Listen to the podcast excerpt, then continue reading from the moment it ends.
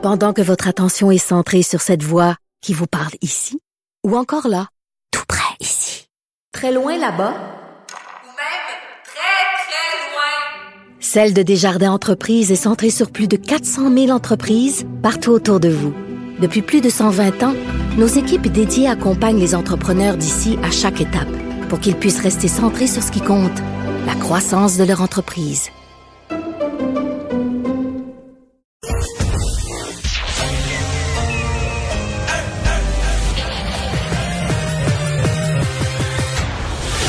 Dumont. Organiser, préparer, informer. Les vrais enjeux, les vraies questions. Mario Dumont. Les affaires publiques n'ont plus secret pour lui. Cube, Cube Radio. Bonjour tout le monde, bienvenue à l'émission. Bon vendredi, euh, dernière de la semaine. euh, si on comprend bien, ce sera pas la fin de semaine du siècle, point de vue météo, une petite fin de semaine de ménage, de films, de lecture, quel que soit votre travail qui traîne à la maison ou votre loisir préféré, mais ça risque d'être plus euh, à l'intérieur. Euh, on va, au cours de cette émission, euh, vous parler. D'abord, euh, on va se demander s'il y a une troisième voie véritablement à Montréal. Parce qu'il y a des gens qui disent, ah, Denis Coderre, c'est le retour en arrière, on l'a déjà eu. Euh, Valérie Plante, on est tanné. Euh, mais on n'a pas d'autre choix. Et ça frustre certains. Donc là, ils se, les troisième et quatrième candidats ont fusionné. Est-ce que ça fait une véritable troisième voie ou est-ce que ça fait euh, est-ce que ça fait un mélange surette? Parce qu'ils arrivent de, d'orientation quand même relativement euh, différentes. Et on va aussi vous parler des dentistes qui sont euh, euh, qui, qui n'ont pas l'obligation, contrairement à l'ensemble des autres professionnels de la santé, qui n'ont pas d'obligation de se faire vacciner. Il y a euh, des dentistes qui comprennent pas ça, qui comprennent pas comment eux qui jouent dans la bouche du monde là n'ont pas l'obligation vaccinale des autres professionnels de la santé. On va rejoindre l'équipe de 100% Nouvelles. 15h30, c'est le moment d'aller retrouver notre collègue Mario Dumont, Mario Dumont dans nos studios de Cube Radio. Salut Mario. Bonjour. Bon, le rapport du coroner concernant le décès de Joyce et Chacuan, c'est vraiment troublant de lire ça. Euh, on dit que les préjugés, le racisme ont certainement contribué à son décès. Euh, comment as-tu réagi, toi, en lisant le rapport? Ben, c'est un rapport qui est euh, évidemment choquant, euh, qui confirme en même temps. Le, le rapport va pas à l'encontre de choses qu'on savait déjà. Il nous donne plus de détails dans le minute par minute de ce qui s'est passé. À, à partir, pas juste dans les dernières minutes, mais à partir de son accueil l'avant-veille. On aurait été arrivé le 26 septembre 2020 en soirée en ambulance, euh, douleur vive à l'estomac. Donc, qu'est-ce qui s'est passé dans la journée du 27 Donc là, on comprend que euh, on l'a identifié comme narcodépendante, euh, ce qui était erroné. En tout cas, ce qui il y a rien médicalement, il y a rien dans les, rapports médicaux, les évaluations qui prouvaient qu'on avait raison. Euh, bon, euh, évidemment, euh, narcodépendante, probablement parce qu'elle était autochtone, bon, on été plus vite à dire, ah ben, elle est dépendante aux drogues. Donc, ça a changé.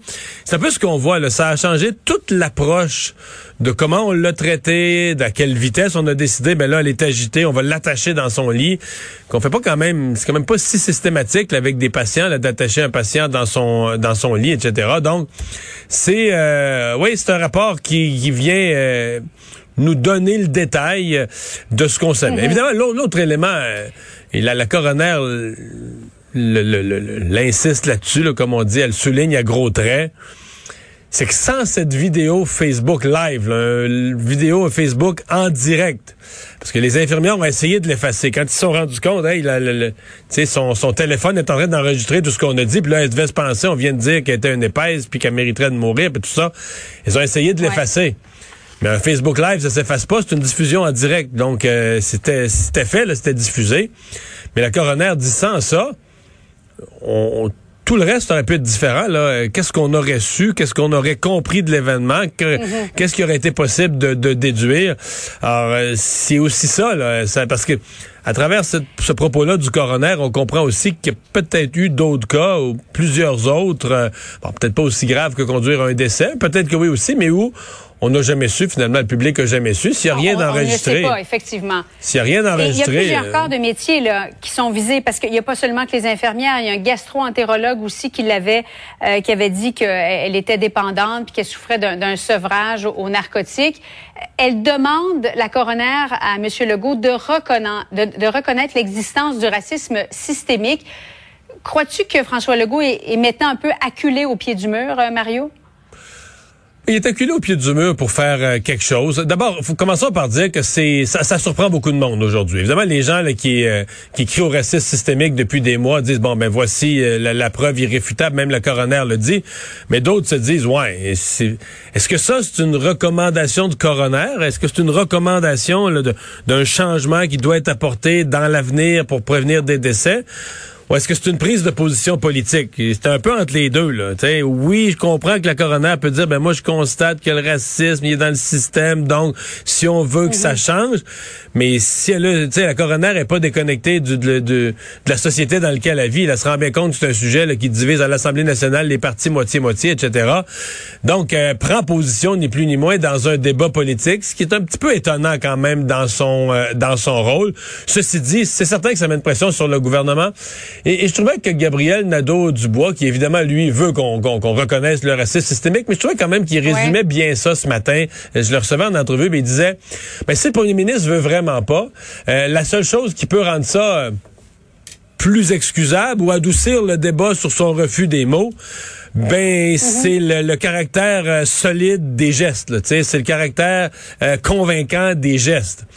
Et c'est un peu là qu'on se retrouve. Là. Si le gouvernement a à la fois... Ça a été une semaine difficile, là, cette semaine, pour M. Legault. Ouais. Ben... Euh devriez ressortir. Le y vient de, ben je viens de la voir sur mon ordinateur. Le Y a fait une caricature. je ne l'ai pas vu. Je ne sais pas si c'est possible en studio de, nous la montrer. C'est le Schtroumpf euh, grognon. C'est le Schtroumpf-Grognon ah qui repasse le dossier un jour férié, euh, le, racisme systémique, euh, tout, tout d'abord, toutes les histoires de la semaine, mais ils ont dessiné Monsieur euh, Legault en Schtroumpf-Grognon.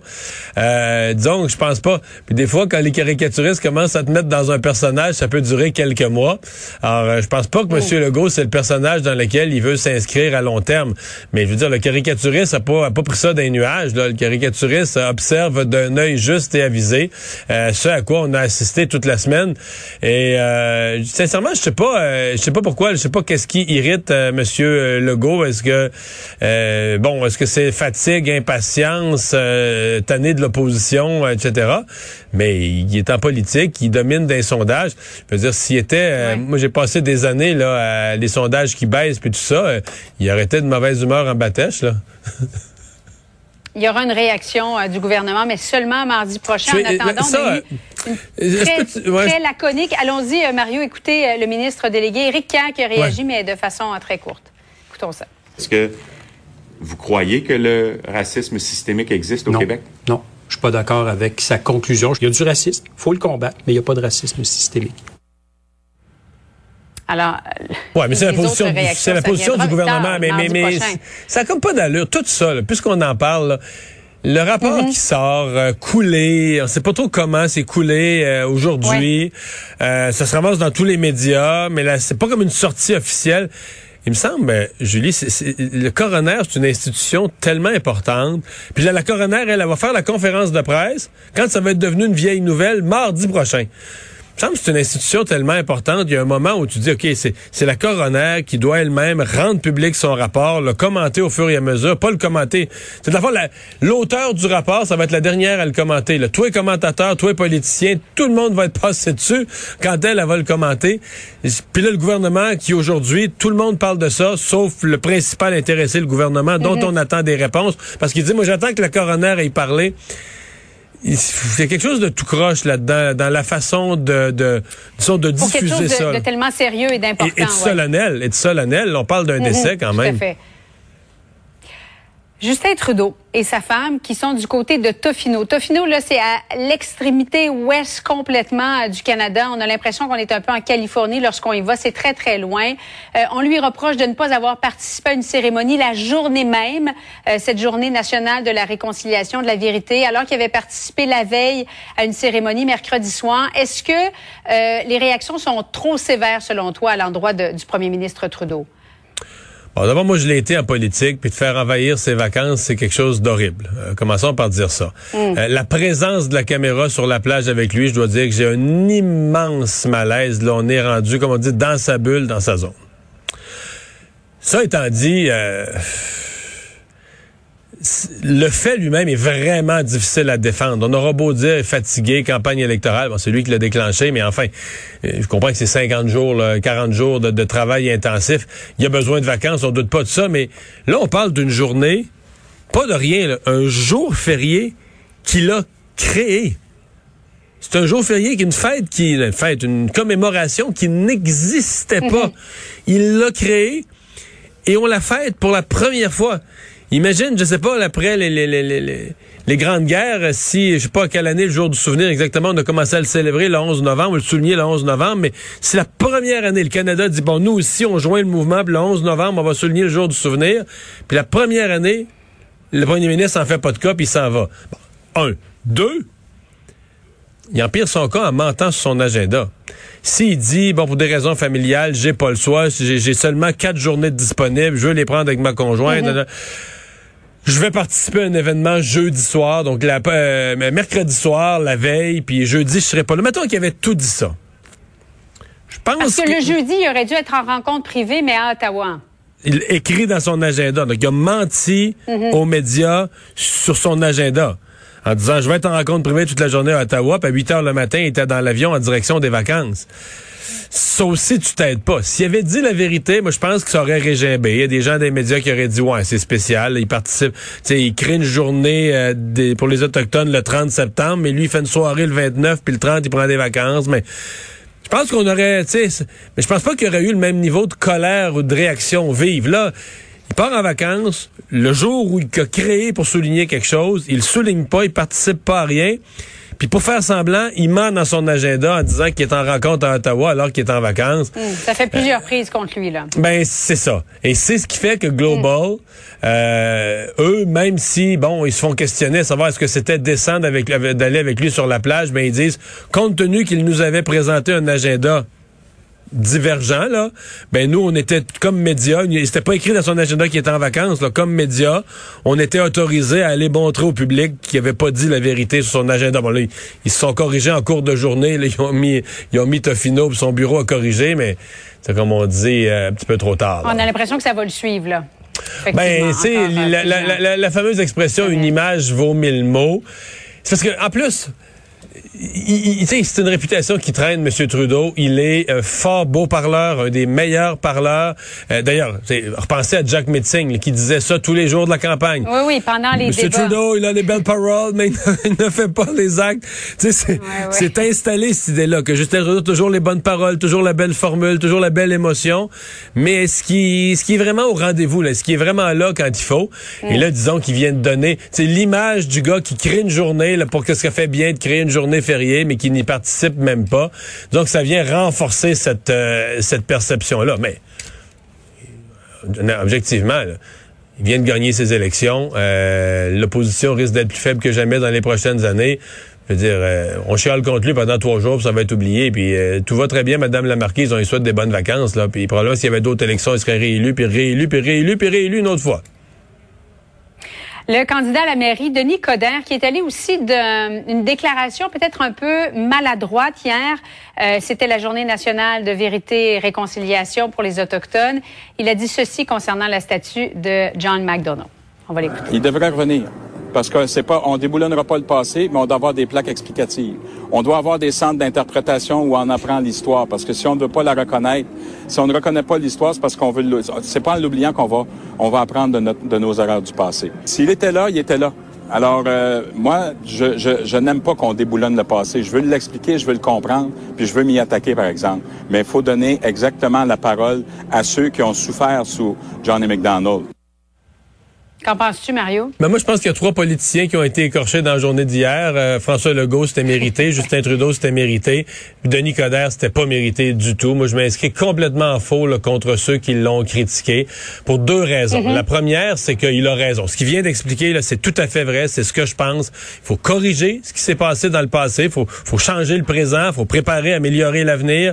Euh, mais l'histoire, c'est l'histoire. Johnny McDonald a fondé le Canada. Il a fait de grandes choses, des chemins de fer, etc. Sa politique sur les Autochtones est totalement acceptable au regard de, de ce qu'on connaît aujourd'hui, de ce qu'on sait aujourd'hui, des valeurs qu'on a euh, aujourd'hui. C'est ça explique. Mais si on déboulonne les statuts, on les déboulonne toutes. Là. Je, vous, je vous le dis, si on déboulonne les statuts, pensez pas Et que c'est une question qu'on lui a posée, là. Et c'est une question qu'on lui a posée. Il y a pas, quand on Oui. dit il a choisi cette journée-là pour faire une annonce, c'est pas une annonce. Valérie Plante a la même position. On lui a posé la question. Alors là, la question que ça soulève, aurait-il dû mentir? Aurait-il dû se dire, ben là, aujourd'hui, c'est journée vérité réconciliation. Fait que l'affaire de Johnny McDonald, je le dirai dans trois jours, je le dirai la semaine prochaine, mais aujourd'hui, je vais mentir aux journalistes qui me posent la question. Moi, je peux pas demander ça à quelqu'un qui veut se faire élire à la mairie. Euh, il a dit la vérité, il a dit la bonne chose. Euh, il était là dans la marche, dans les activités, dans les cérémonies de vérité et réconciliation. Euh, C'est quelqu'un qui est tout à fait crédible en matière de réconciliation avec les Autochtones. Et donc, euh, moi, je- là-dessus, bien des choses qu'on peut reprocher à Denis Coderre, mais là-dessus, je le défends entièrement. C'est tout à fait injuste, les accusations euh, qu'on lui a lancées. Mario, merci beaucoup. Bonne fin Au revoir, bonne à journée. toi.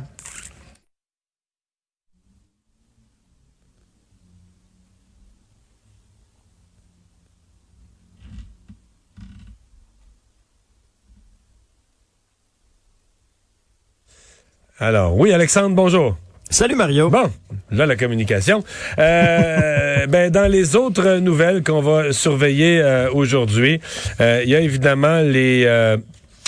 euh, les- le, le passeport vaccinal qui devient, c'est confirmé, obligatoire pour quiconque veut dorénavant entrer à l'Assemblée nationale. Ouais, c'est pas rien là. Ce qui se passe, euh, on avait cette discussion là et, et tu l'avais sur les ondes au cours des derniers jours. C'est un règlement qui a été adopté hier en fin de journée par le bureau de l'Assemblée nationale. La CAC et les libéraux ont voté pour, tandis que QS et le Parti québécois s'y sont euh, opposés. C'est un règlement qui prévoit bon que le personnel administratif et politique qui travaille à l'Assemblée nationale, que les visiteurs aussi, les journalistes, tout ce beau monde vont devoir être adéquatement vaccinés contre la COVID et le prouver en présentant leur code QR. Maintenant, une personne qui travaille aussi à l'Assemblée nationale pourrait même être suspendue, voire congédiée d'ici l'entrée en vigueur de ce nouveau règlement-là, parce que le délai minimal pour obtenir les deux doses et, et par le fait même le passeport vaccinal, c'est de 4-5 semaines.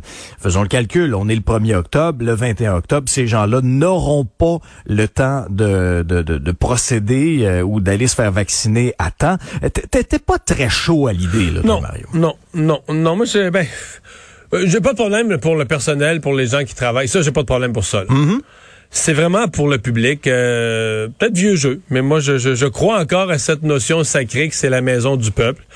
Euh, qu'on demande aux gens là, des mesures euh, sanitaires certainement, le port du masque en, en particulier s'ils sont pas vaccinés, mais euh, au moins pour deux groupes, là, les visiteurs et des groupes qui viendraient déposer, par exemple, quand une commission parlementaire siège, que des gens viennent s'exprimer, il y a des plexiglas, tout ça, mais d'interdire euh, euh, l'accès. D'abord, je trouve qu'on donne c'est ça, c'est c'est ces genres de mesures. Il y en aurait eu combien, mettons d'ici Noël, là, des gens non vaccinés? Il y en aurait eu deux, il y en aurait eu trois, il y en aurait eu cinq. Et je trouve que c'est c'est c'est amener un peu de l'eau au moulin, donner raison. Même c'est pas très grave, ça touche pas beaucoup de monde. Mais ceux qui disent là, là, on n'est plus en démocratie, ben tu sais, tu leur donnes un peu un argument. Dire, on peut même plus, on peut même plus rentrer dans notre Assemblée nationale. On est payeur d'impôts au Québec, citoyen à part entière puis on est euh, privé. Tu sais, qu'ils soient privés d'entrer au restaurant, là, excuse-moi, là, c'est un loisir, puis c'est... euh, Bon, veux dire, on va pas prendre de risques sanitaires. Tu veux pas, tu veux pas te faire vacciner, euh, mange chez vous. Ça, j'ai aucun problème avec ça. J'ai un problème avec l'Assemblée nationale. Pour moi, il y a un principe le plus, plus grand en, en termes de démocratie qui, euh, qui s'applique.